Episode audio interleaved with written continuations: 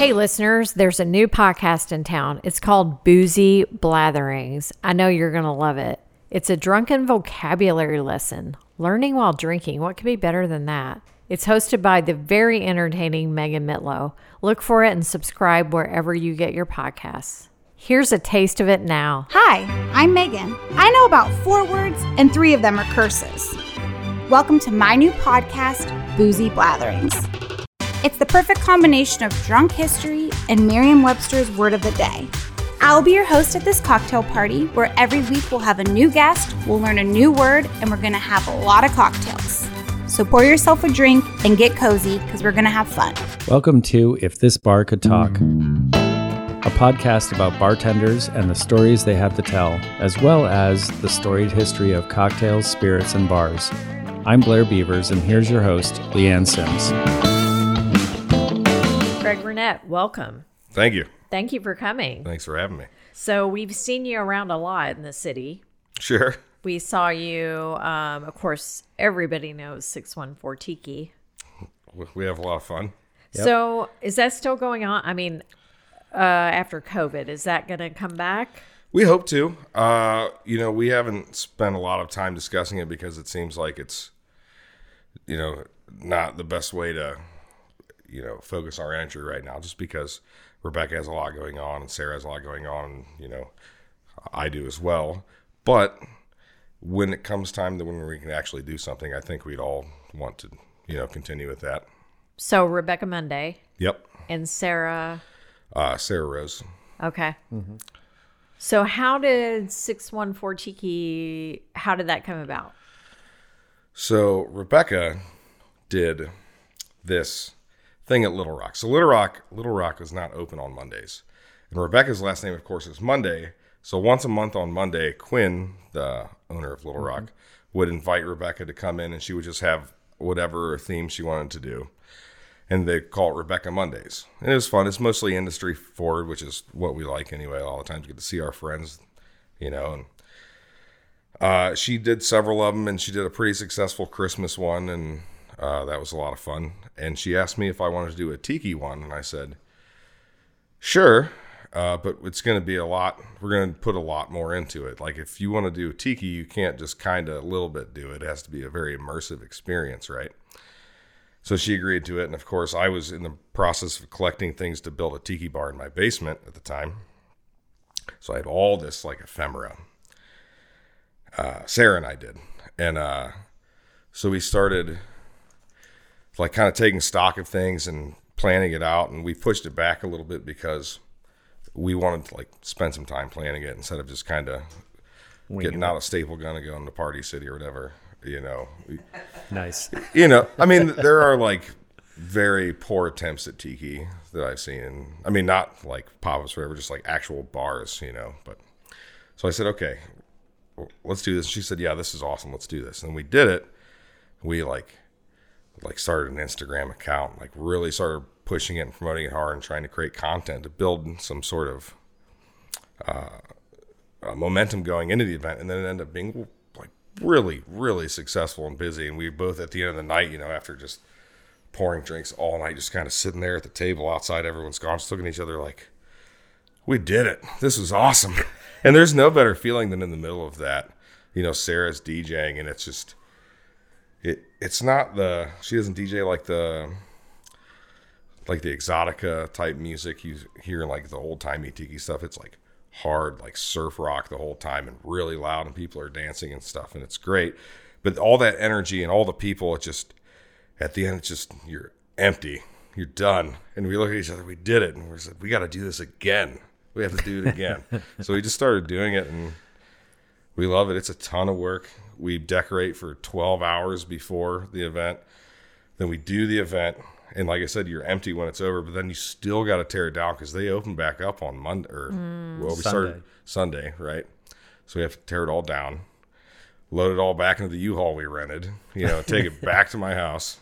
So, but it's so worth it. There's it, part of what I love about bartending is just like the experience, right? Not just for you, but the one you create for the guests, and you like give of yourself, and it's Yeah. really rewarding. But that is like really concentrated aspect of that feeling. It just, I mean, so high energy the whole time, and then it's I don't know. It's a wonderful feeling when it's done and during it, whatever. Well, I really enjoy it. We we've been to a few and we love going. Yeah. They're so much fun. I particularly love uh, drinking a cocktail out of a giant duck. Yes, you got to drink out of one of the ducks, and that's awesome. We saw it was this, shared. We saw this at a, a thrift store. We're like, this isn't really tiki, but it's really us. so we'll just we'll really put it on social media and whatever. It, it's cool. So the fun thing about tiki, like you said, it's it's an experience. It's an immersive experience. It takes you away. That's what we need here in mm. gray ass Columbus, Ohio. Right. Um, so I, I think you guys did it really, really well. and it, um, it was a a great service for our town. Yeah, and it, the cocktails were amazing. And with tiki cocktails, they sneak up on you, right? Like you don't feel like there's a lot of alcohol. I think that's why you do um, like this is a two-person cocktail, and you can only have one of them or whatever. We don't really place any rules except for they don't drive home after, right? But I will give you a suggestion, I guess. But yeah. Now the the last place we saw you at was Wonder Bar. Tell us about that and like your experience there and Well, I was working with uh, a good friend of mine, Jason Sad, who was a manager at Pins when I was working at Pins. okay. and I got to kind of develop the cocktails there as well for all of their locations while I was doing it, and uh, that was cool because it was a different sort of challenge where, okay, not to disparage any of the people that work there because bar- there's all different kinds of bartenders. You don't have to be a cocktail bartender to be a really, really good bartender. Yeah. right. Right. But I have to design cocktails that are that someone with the average palate wants to drink more than one of. Ah. that a that an average bartender can make in less than a minute, mm-hmm. right? And that are still interesting and look good on Instagram, right? Yeah. I mean that's the challenge. It's so, it's all of those things. so that was fun, and I made some stuff that I was I liked and was proud of and stuff. And the stuff I loved though that sold very poorly. You know what I mean? Just because it's just not the it's not a craft cocktail place. It's not. It's, No. fine. Uh, but, But it's a fun place. Right. Yeah, it was fun. Uh, and my friend Jason Sad, who was managing there, uh, got an offer to manage this bar, Wonder Bar, in the old Max and Irma's in German Village. Uh, and I told him, I said, listen, if you let me basically have control of the be- beverage program and give me like four shifts a week or something, I don't care, plus like a, a prep shift. We'll, uh, you know, I'll, I'll come work over there with you. I, it's close to my house, you know, like the I don't know, being open, being at work till four in the morning is, you know, getting a little old for me. So uh, he said, sure. So we got to do some pretty fun, fun stuff there because I didn't, he kind of like just let me off my leash, you know, let me kind of do whatever I wanted. As long as, as long as like you can stay like in the, this fiscal responsibility area and, you know, people are to buy, if people buy are buying the drinks, cool. So we got to do some stuff that I don't know. I like this juxtaposition of like highbrow, lowbrow, like highbrow techniques or ingredient stuff, and maybe like a lowbrow sort of like a like a an ingredient or a theme or something like that. Like we did a like frozen Baja Blast Mountain Dew margaritas, but with like mezcal and you know, uh, we garnished it with a Dorito. It can't be Oh, straightforward. that sounds awesome to me. It was it was You really had good. me at Mezcal and Doritos. It Hell was yeah. really good. Uh, or we did a clarified milk punch, and this is one of my favorite drinks I've ever done. Is we did a clarified milk punch, but we did it uh, with fruity pebbles cereal milk. I remember this. yes. We we tried that one. So we, I was in New York. Sarah and I were in New York, and uh, we went to Christina Tosi's Milk Bar, which is like a dessert place. They have several places in New York, and they're the cereal milk ice cream is one of the big things. And you can get a lot of her other stuff like shipped to you. And we tried a bunch of other stuff before we'd been there, but you can't get that shipped to you, or I don't think they do, or maybe they do now.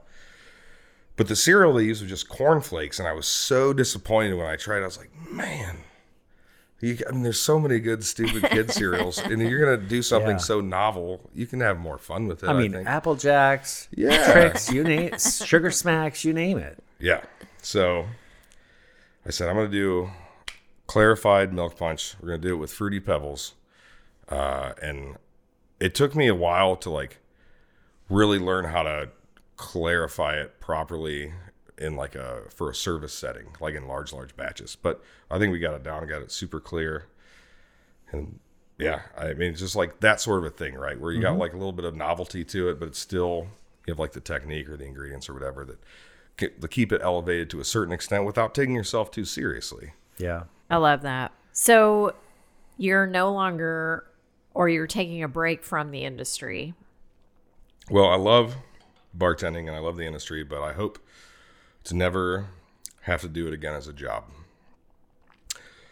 So, I after the restrictions loosened up a little for uh, for COVID nineteen, we uh, or I started a business doing home renovations, and it's been going very well.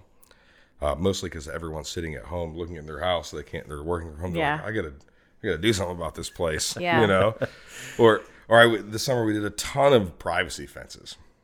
Mm. Ah, mm. Yeah, yeah. people That they want their sense. their outside living s- Yeah. situation. Yeah. I want to be know. in my backyard, but I don't want to see my neighbor. Right.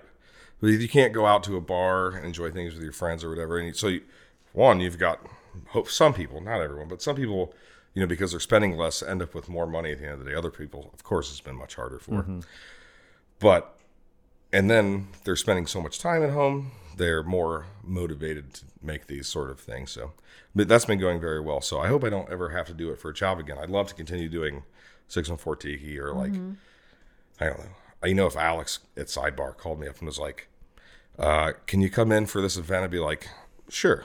You know, I'll help you out, Yeah. knock the rust off. It would feel good. Mm-hmm. And when I was, I was doing both for a while. I was at Sidebar like three, maybe four shifts a week, and doing this. It was like it was good because it took me a while to really get up and running with my business.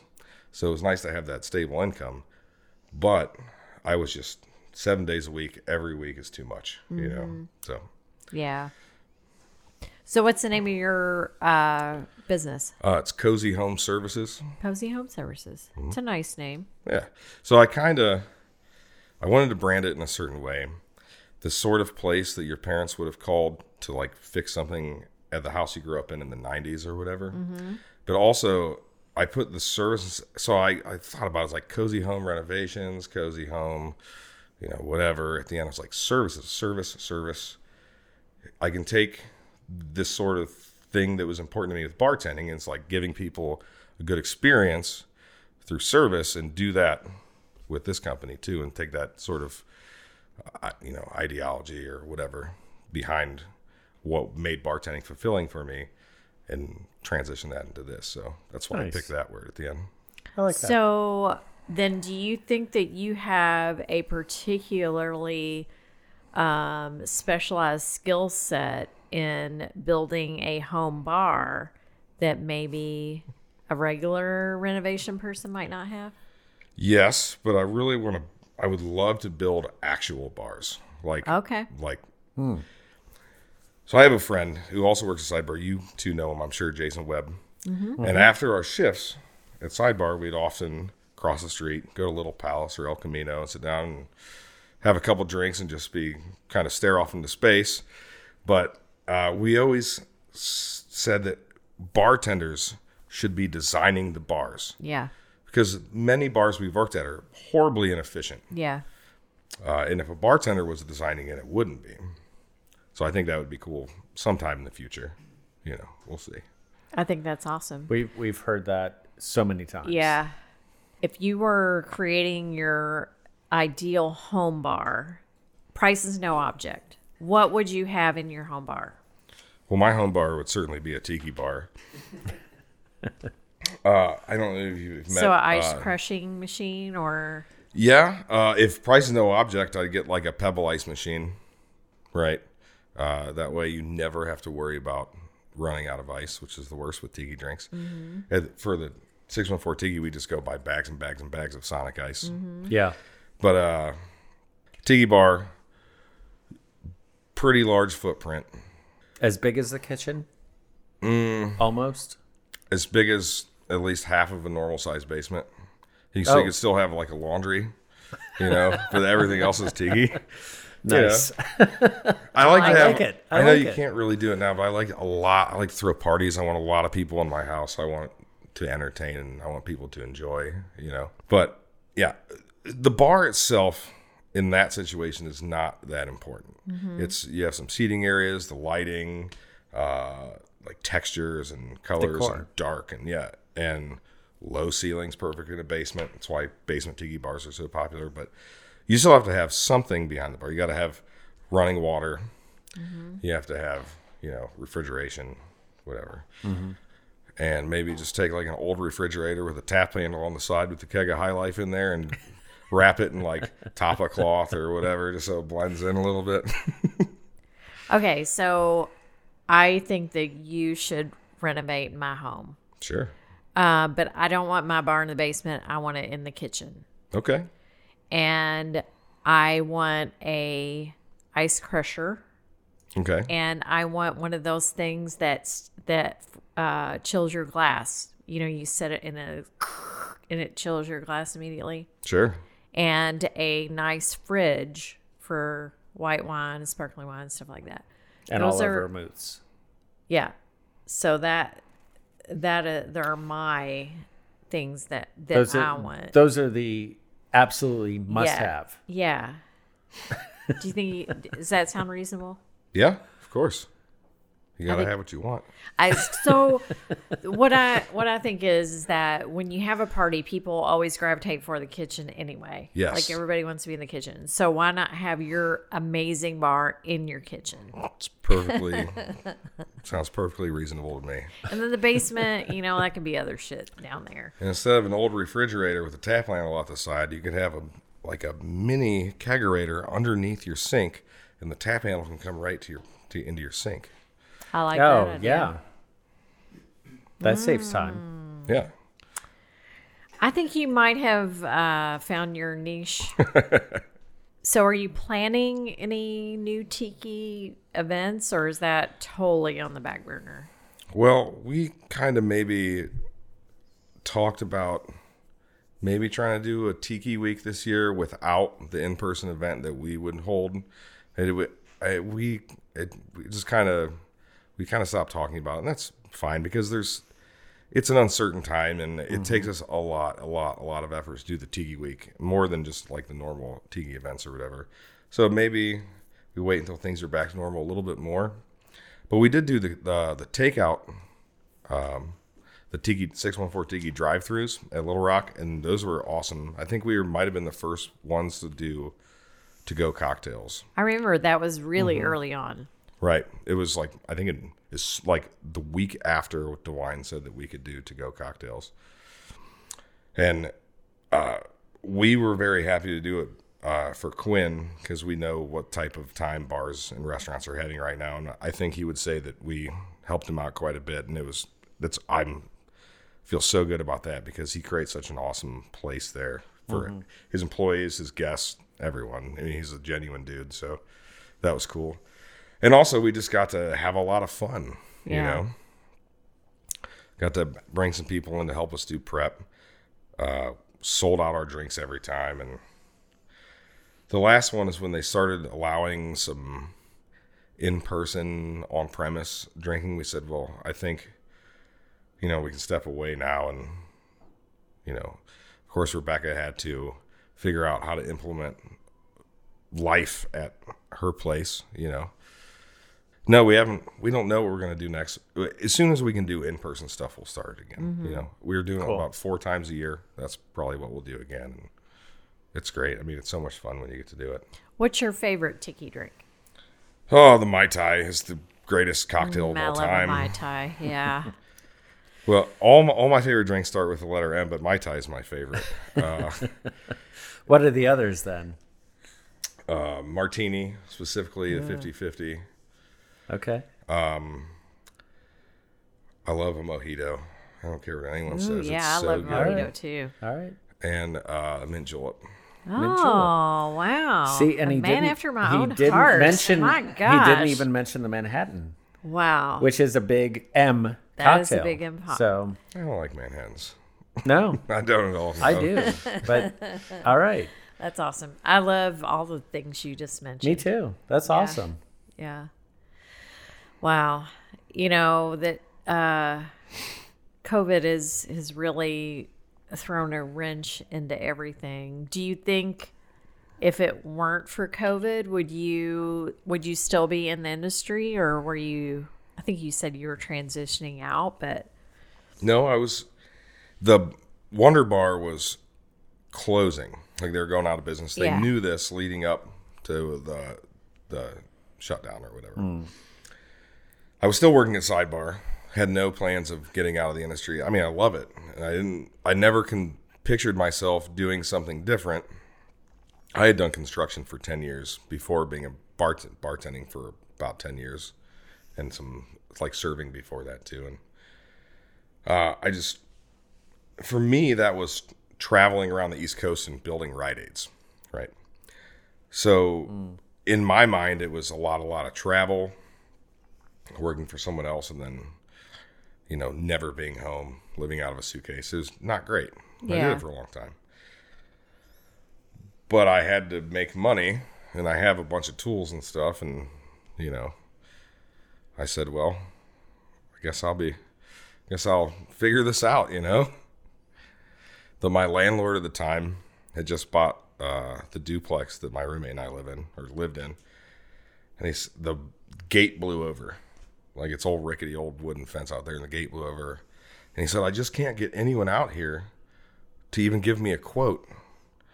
I said, "I'll build you a fence," you know, and then he referred me to his friend. I built him a fence. I'm like, all right, this is going somewhere. And then I started, you know, doing whatever I can. I spent my whole childhood holding a flashlight for my dad, who was always a little bit resentful of his dad for never showing him how to do anything. So it was very important for him that I learned how to do these mm. things. Right. that's awesome. So, Skills, skills are important. Right. Yeah. So it, it just started more and more and more drywall jobs and plumbing and a hot water heater and tile. Now it's just tile, tile, tile. Everybody wants tile. It's fine. Whatever you want, you know. So how did you start in the bartending business? When I got tired of traveling, right, living out of a suitcase, I was living in Toledo with a girl I was dating, and her family lived in Columbus. And she got tired of me being gone all the time, too, understandably. I didn't love it either. So I said, okay, I will move here. I will I'll go gonna go back to school. Started going to the University of Toledo and working a job hanging drywall for minimum wage. This is like recession time, right? Uh it, this is I mean, I would I would never pay anyone less than 15 bucks an hour person. I mean, that's just my personal uh, choice, especially for the work that we do. Yeah. But I was making minimum wage hanging drywall, and it was terrible. When I was going to school, I said, okay. We move to Columbus. She wants to be near her family. I want to transfer to Ohio State. Both those things worked out well. And I was really close to here. Uh, I we were here visiting, looking for an apartment, looking for a job before we moved, and they had open interviews at the CBC restaurant down here. And I was really into craft beer at the time. I'd never been a waiter. I was like a busser at a Chi Chi's when I was 16, you know. So I, I sit down in the booth for this open interview, and I had just heard all these people talking about how much uh, experience they had as servers. You know, like I worked at, you know, whatever steakhouse and all this, and I was like, oh man. So I don't care. I got nothing to lose. And I was sat down in the booth, and I said, I feel like I'm home. and they hired me. They hired two people, me and one other person, and all those people went home with all their experience. Oh wow. So I waited tables there for a couple years, and then I went to a Cameron Mitchell restaurant, the Cap City in Gahanna, for a couple years and waited tables, and started bartending at Hal and Al's on Parsons because I begged the bartender there uh, to let me bartend there for like two years. I was like, I was like, you gotta hire me, Rob. I'll be good at this. It was pour beers all day and talk to people. I can do this. And eventually he did. Then I, you know, that's how that's how it all started. I guess I loved Wow. it. So when you're when you're pouring beers for people, I I love that experience on the other side of the bar. Um, when I first moved downtown, I uh, didn't know where to go. Single woman, alone, and so I found my bar in my neighborhood, and it was so comforting to just go in there every day and just sit and talk to the bartender. Yeah. Um, I felt protected. I felt welcome. Um, did you do you have any sense of how the impact that you have on people, like in the relationship that you have? Well, uh, that bar, Hal and Al's, was very, very heavily regular dr- driven. So at first, when I first started working there, the regulars would come in and be like, "Who are you? Where's Rob? You know, who, who are? Who's this guy?" And it took a long time to win those people over, but I You're still not Rob. I still know I still know a lot of them, and you know, it's pretty neat. But uh, I think I don't know. Uh, I know from my position on the other side of the bar, like sitting at the bar, that I when I go out, I don't go to a bar. I go to see a bartender that I want to see. Right. Even if we're not even friends outside of you know that that part of the relationship, it's just I know I like being there because I think this bartender is good and they're fun and whatever. I have a good experience there, and that's why I go there. Yeah. So I can I can see how that is uh how people feel that way because I feel that way too. And I don't from from the opposite side though, I don't really see it, right? But because I understand that it is it, it does work that way, I try to take take it very seriously. So I worked at the Cameron Mitchell place, and of course, it's the yes is the answer thing, and that was a great foundational start for me. And CBC before was a Cameron Mitchell place too, and they still had all those same tenants. And it was great. Like it doesn't, it's not about you. I feel like maybe in craft bartending, there's a little bit of ego there, and that's okay. To be very good at something, you have to have a little bit of ego. But it, it the, experience is never about the bartender, or should never be. It should always be about the guest. And I think that that is what I try to make my focus on. So if say I'm I'm, the closing bartender, the happy hour bartender's there. You, you know, if they're leaving when I get there, or if we're overlapping, whatever, doesn't matter. If I'm getting there, there's already people at the bar. Maybe I'm not feeling it that day. I say, you know, I'm just having a bad day, or I'm tired, or whatever.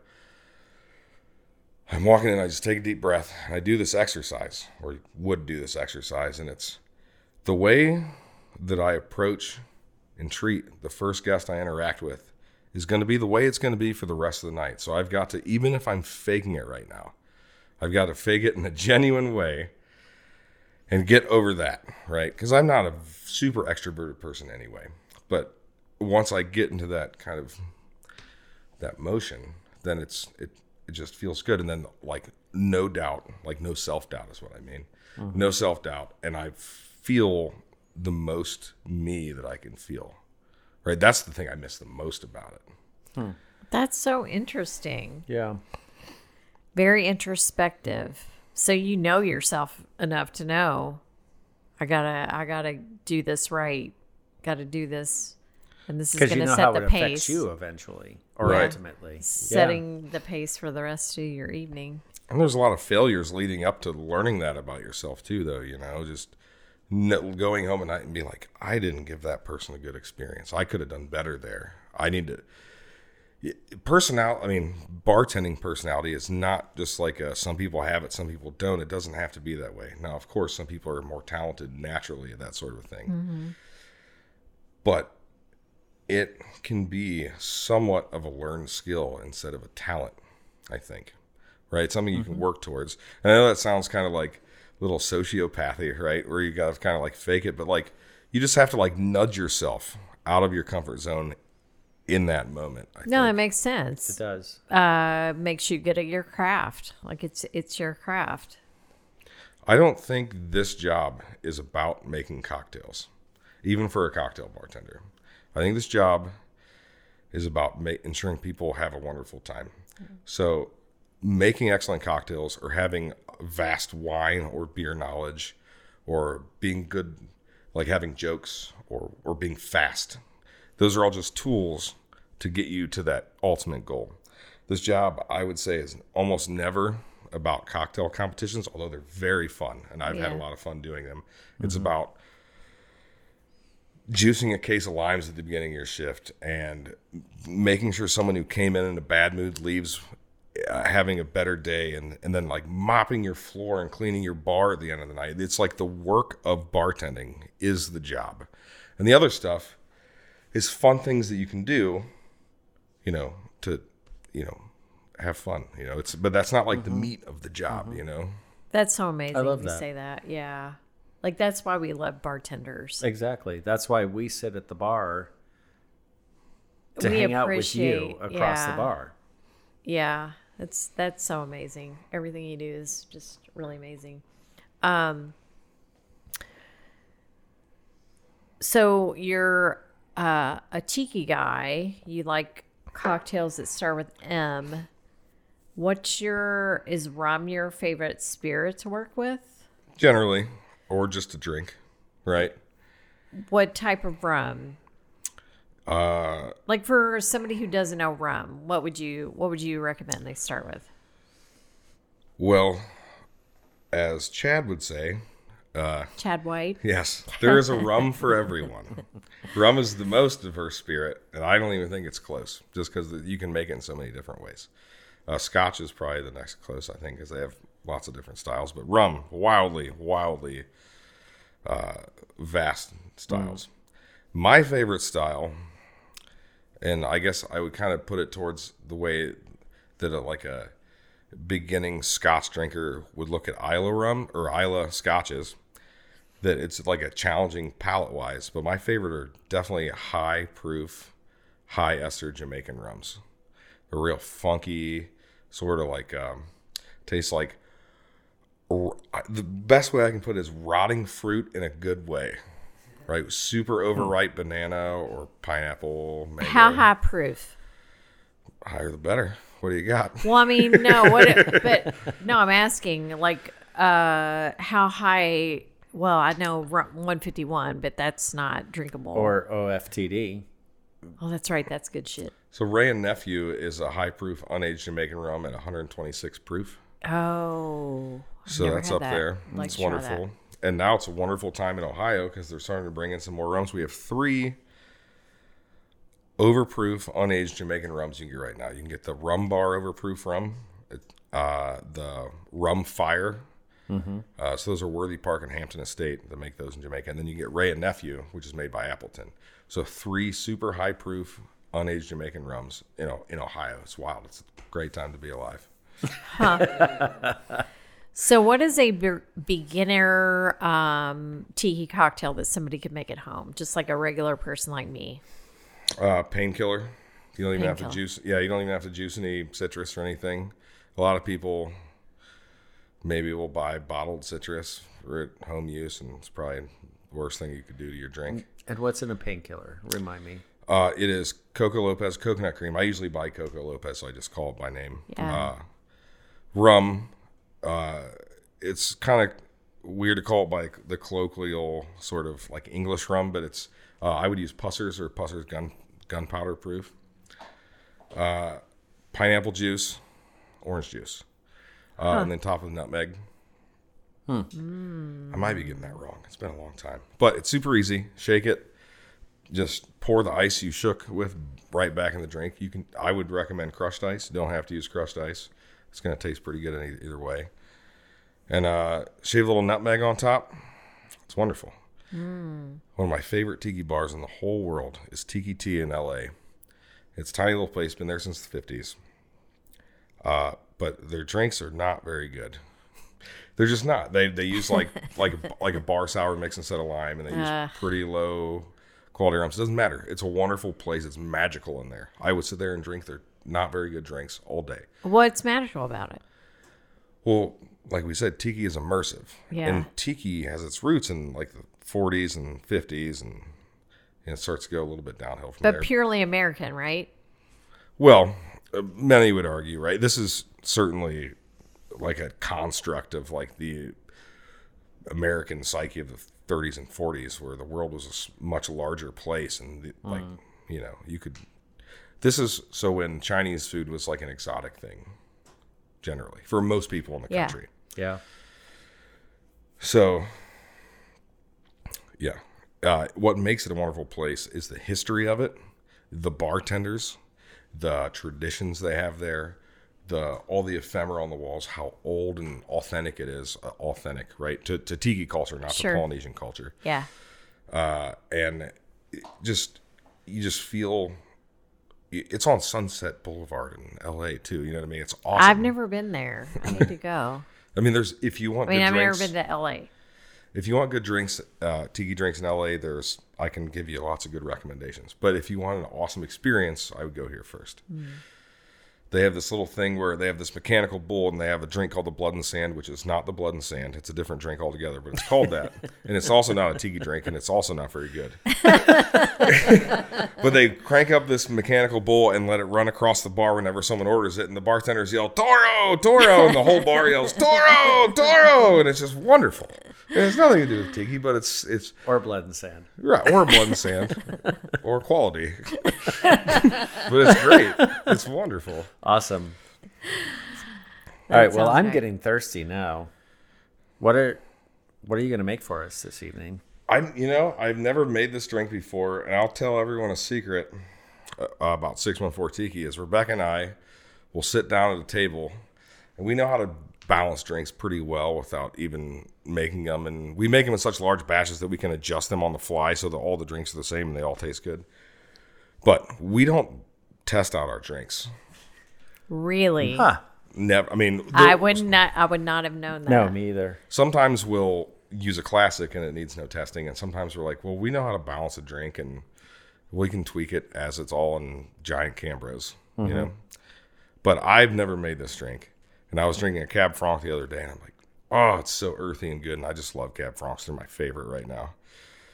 Uh, and it just really has this mushroom like vegetal undertones to it. And i was like this would be good with like mezcal. And uh, there's this drink i used to make. It was a little bit like Morgenthaler's Bourbon Renewal that uh, had cassis in it, but also I put uh, red wine in it as well. I was like, oh, this would be kind of good. Cab Franc, Mezcal, cassis, lemon, a little bit of simple. I, th- I mean, I thought it'd be great. And I've been thinking about it for a few days. And then you guys approached me and asked me if I like to do this. So I was like, well, this is a cool time. Uh, we, we can try this out. Very fun. Maybe it'll be terrible. I'm. I doubt that. But, all right. All right. So let's take a break then, and we will try this new concoction that you've never tried before. Sure.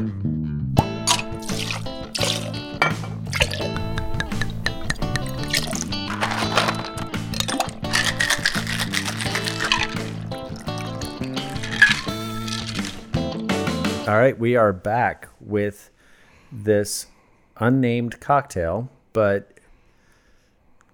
She's Cheers. a beaut. it beautiful. Cheers. Thank you. Cheers. Cheers.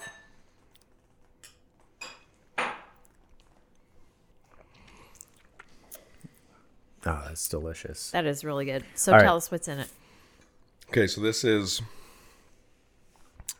uh, the Ilegal Reposado, um, the Cab Franc, uh, Creme de Cassis. This is a black currant liqueur. Although, if you're listening to this podcast, you probably already know that, usually, right?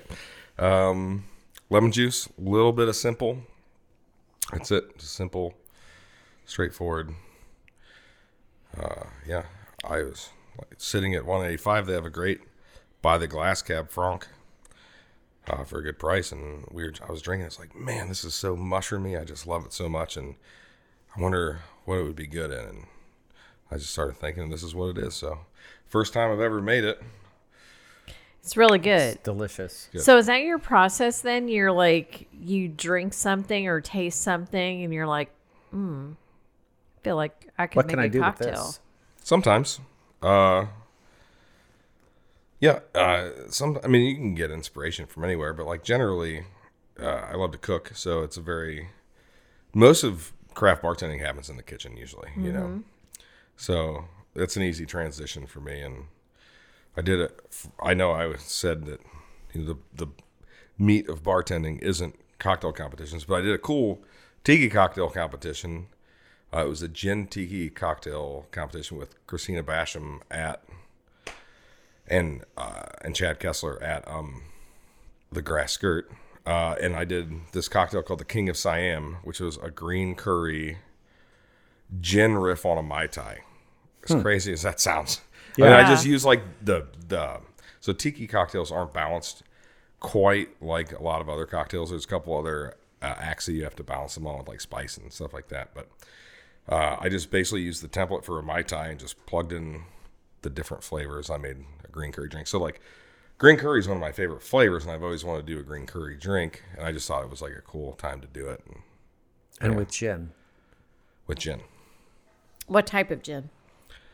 Well, it was a Middle West competition, so I used Okay. the the Middle Bim- West gin. Bim pedal. Well, it was also with uh, with Chad's uh, clawfoot gin. I didn't use that gin, but I did add a little bit of his rum, which I, being a rum guy, maybe I'm a little biased, but I think his Pipe Dream rum is the best spirit made in this city. I don't even think it's close. I I love that rum too. I think his absinthe is amazing. Oh, we talk about good. him a lot on this show. We love him. We think he is a he's a jewel. He's like pure. he's a a jewel, Mm-hmm. a gem, a Columbus gem. Yeah. More people need to know about him and his spirits at 451. Yeah. So you have this cute little garnish here. Um, so is that important? Uh, I didn't even put any thought into the garnish. Usually that's like at the end of my idea. Sometimes the garnish is the inspiration too, though, right? But usually that's the end of the process of development for me. It's just the garnish. But I saw I have lemon in the drink. You have lemon over there, a Y peeler, and a cutting board, a knife set up. And frankly, Katie at Sidebar has this drink. It's my favorite drink they put on the new menu called Just a Pomelo, and it's a mezcal grapefruit drink with egg white. Le- Leanne just had this My favorite. this it's my past week. I am yes. so so proud I'm of her. fantastic, fantastic Yes. cocktail. But she does this on her drink, except for it's a grapefruit peel. And I was like, well, uh-huh. Right, right. Sidebar is a magical place. For anyone who has never been there, you're doing your stomach a disservice. The food there is amazing. We It is, agree. especially for the money, the best food downtown. Veritas might give it a run, but you're in different tax brackets for the food, right? It's mm-hmm. also a wonderful place mm-hmm. for sure. Yep. Um, but sidebar, I'm a little bit of me is like during normal times. I'm like I'm kind of happy that not everyone knows this is here, right? right now, I wish everyone would just go there and throw their money at them. Right? yeah. But the food there is wonderful, and I've never ever working anywhere felt more a part of a family than I have there. The people, the culture there is just really wholesome and, and wonderful. Yeah, I would say it's That's amazing. great. That's so wonderful to hear because um, they are on our cocktail tour, and um, the most amazing hospitality we've ever received has been there. That's Like- wonderful. Tirsa has like she rolls out the red carpet. She's just um, And even They're when we're not expecting it, it's Yeah. absolutely amazing. so. What's your favorite thing to eat there? Mine's the empanadas, beef empanadas. Oh, and Scallops the Parmesan. potatoes. Which is it? The scallops Parmesan. Oh yeah, Oh, wait, that's I don't think we've ever had that. No, we have Have we? the scallops. Yeah, Uh, so spicy potatoes spicy potatoes are a must. Uh, so good. cheesy potatoes, so good. The uh, the tuna tartare is a pretty pretty frequent go to for me. I don't think I've had that either. The red pepper goat cheese dip we Yep. love. So many good things. Cilantro The hummus. cilantro hummus is Ah. phenomenal. We could go on and on about sidebar. The other thing about Sidebar is, uh, is it has like it's what's got to be the longest open cocktail bar in the city, right? I mean, I mean, at this point, it's got to be right. Is there, Really? is there one that's long, been open longer? Oh, Certainly been open longer than Mouton. I'm sure. Is how long has M been open? That's got to be pretty close. Uh, M M has been open much longer, Okay, But but now they've been closed for a year. Sure. Yeah, I don't know. Many and more of the best bartenders in Columbus have come through Sidebar. True. right? Cut either cut their teeth there or did a stint there or whatever. But the people like the long termers, the maybe not even lifers, you know, Chris Manado doesn't work there anymore, but like he's one of the long term people. Like mm-hmm. these are people that are important. He always viewed himself as a custodian of Sidebar, right? When he was the manager there, he wanted to, like he, we always knew he was just like taking care of it for a time, but it was important to him that the culture remained Uh, wh- you know, whatever was right for for sidebar and so those people And it seems like Alex is carrying that torch oh now. he's doing a wonderful job Yeah. alex is an amazing guy We love that kid so much. He's such a great talent and such a sweetheart. right No, I love that sentiment. That's nice. That I'm sure he would back. appreciate I, that. I would yeah. I would think that it keeps other people coming back too.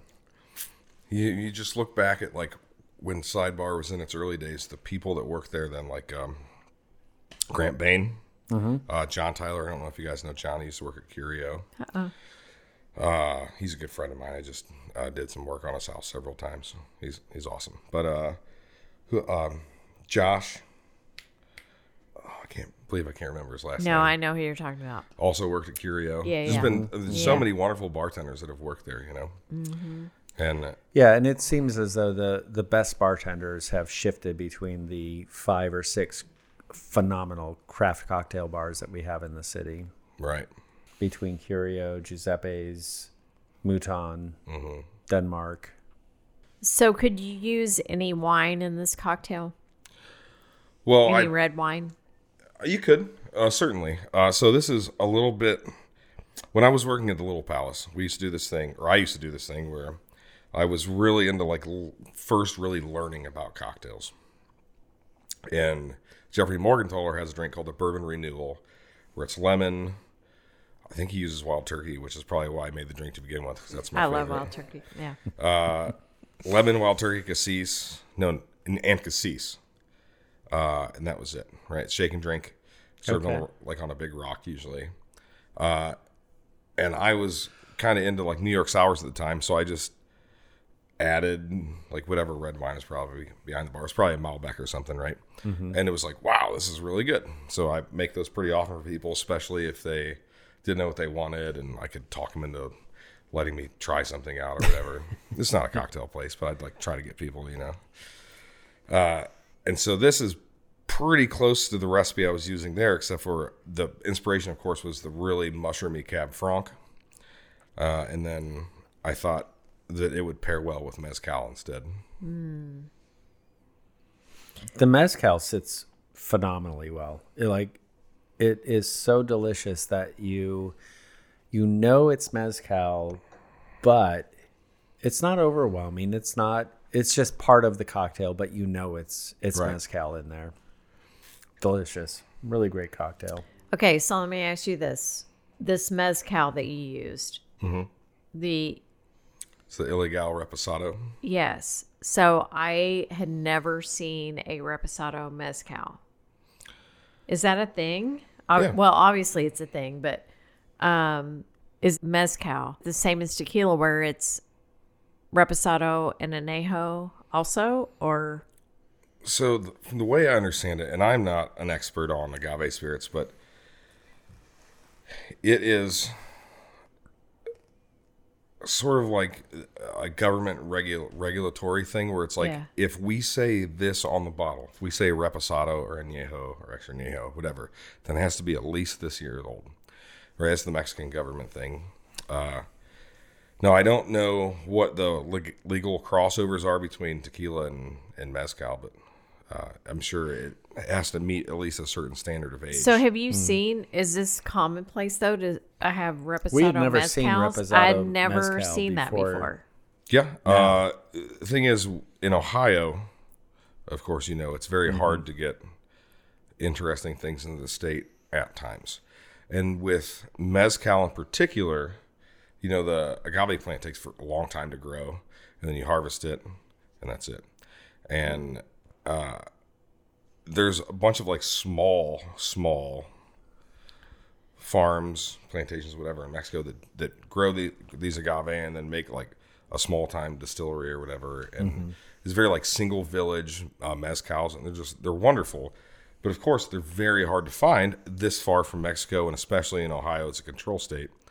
That you're not going to see the more more wonderful products that you can get. It's you just you have to go somewhere else to buy these things usually, Yeah. or spend a bunch of money online or whatever. And I've got a great mezcal at my house. What is it? I want Uh, to know. What is it called? it comes in a stoneware bottle. Anyhow, uh, it'll come to me. I'll describe it to you. It's um, so there's a type of mezcal called pechuga. So pechuga Heard uh, means chicken breast in in Spanish. Okay. basically. And over the fermentation vats for the mezcal, they hang raw chicken breasts. Hmm. And you, yeah, it sounds gross, but it gets distilled after that, so you're not gonna, you know. Yeah. But it does impart a somewhat like, maybe not gamey, but certainly um, Tastes like chicken. savory. Well, it imparts like a savory character to it. All right. Now, this one, this mezcal I'm talking about, uh, they hang raw goat over it. And it is gamey and it's wonderful. The bartender in Austin turned me on to it. It was pretty awesome. Huh. Cool. There's a whole world that we don't know about. I want to learn more. I really, I have such a interest in um, learning about tequila and mezcal. Um, it's just such an amazing spirit. Spirits are fun, Of course. and so I I've learned a lot about whiskey, um, and I want to know more about mezcal and tequila because it's Well, fun. Before we close, we ask you for a good bar story. You don't have to name names. It's up to you. I was working at a large duck pin bowling bar downtown.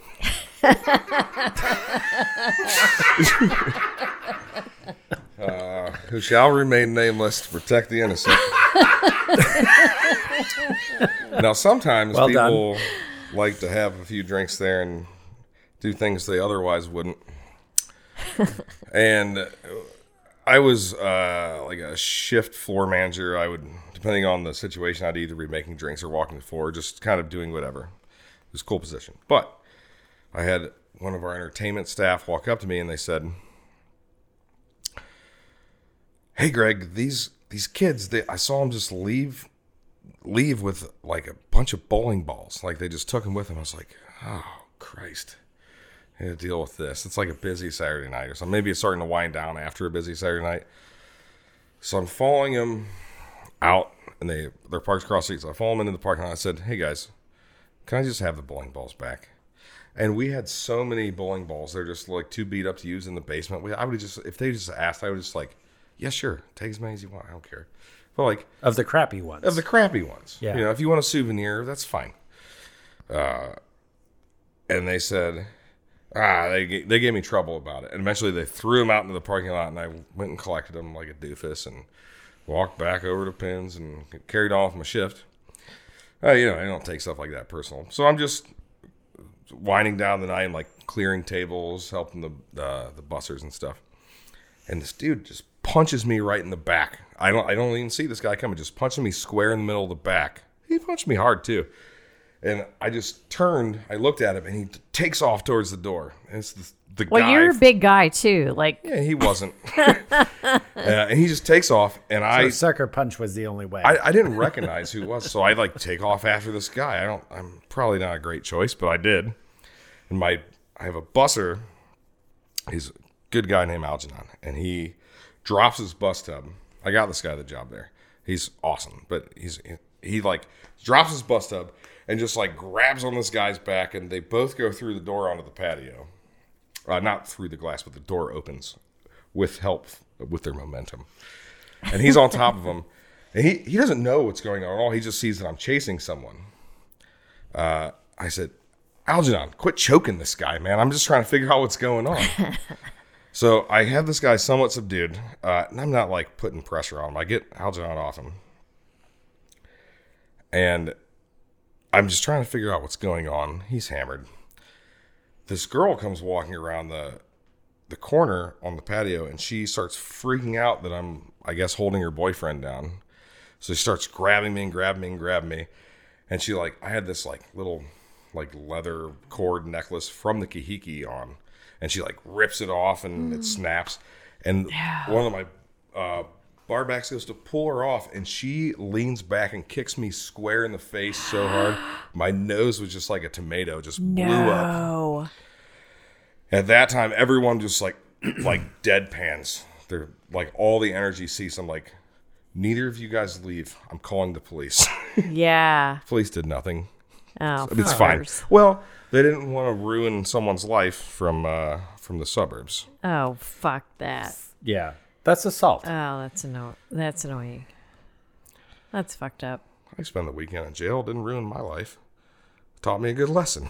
yeah. You know. Fuck that. Sheesh. but it's fine. Uh, I decided from that point on that I'm never even going to try to break up a fight in the bar. I'm just going to try to keep other people out of it. Call the police. Yeah.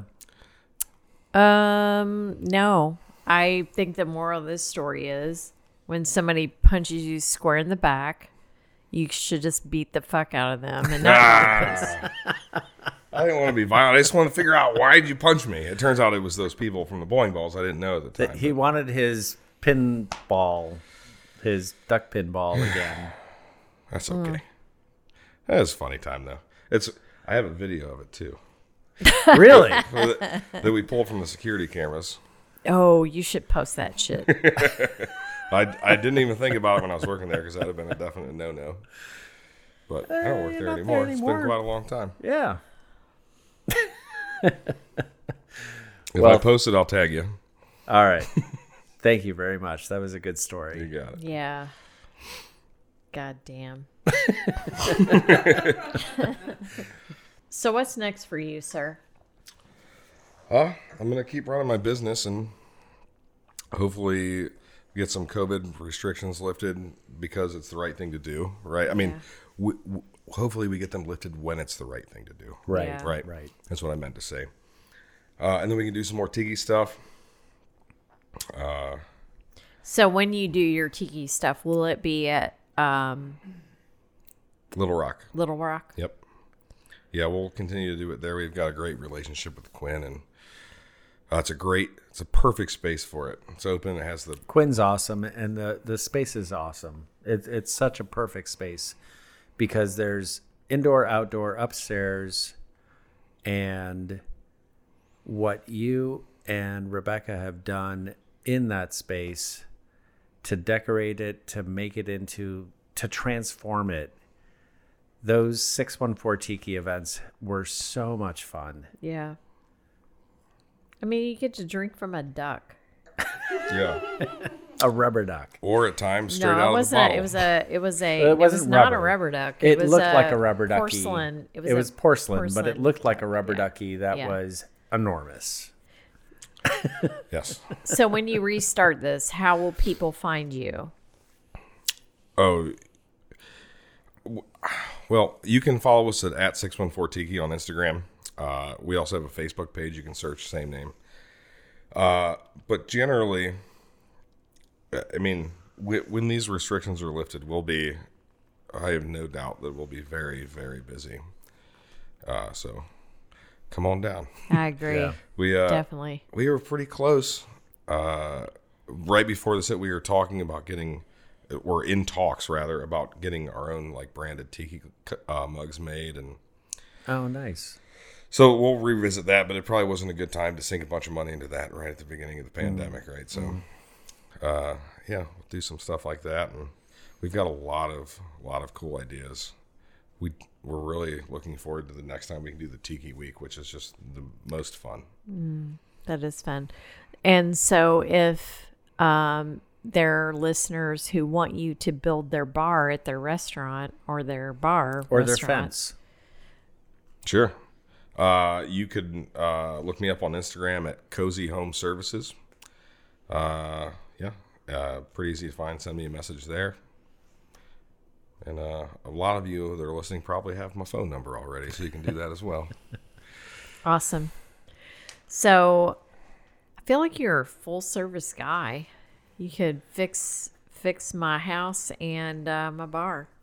I'd say And so. and pour a cocktail when you make the bar. Potentially. I was hanging pictures for an older lady in Bexley the other day, and she had some pretty cool art on the wall. And we got to talking, and she said she was uh, worked in an art gallery for a long time. We talked about that, and she said I have this print here, and it was made by this really famous uh, artist niece or something like that. And her last name is Rembrandt or uh, Remington. So it's Remington's niece. And I said, "Oh, it's the guy that painted and did all the like the lost wax castings of horses." And she looked at me like I had three heads. Like, what? You're here hanging hanging pictures for me, and like, How do you like, d- like I was like, "There's there's more to people, you know." Yeah. How do you know about Remington? Come on. but she's a wonderful lady. That's awesome. That is awesome. Well, Greg Burnett, thank you so much for taking your time out of your busy schedule to meet with us. Of course, I had a great time. We appreciate it. The cocktail was delicious, and we can't wait for you to uh, build us a, an amazing bar. Me either. Cheers. Cheers. Cheers. Listeners, please rate, review, and subscribe to our podcast. Follow us on Facebook and Instagram at Seabus Craft Cocktail Tour and visit our website at columbuscraftcocktailtour.com for cocktail tour dates, women and whiskey tastings, and other events and merchandise. Thanks to our producer Greg Hansberry and to the biographer for our original music. Please remember to drink responsibly, tip appropriately, and be cocktail curious. Cheers!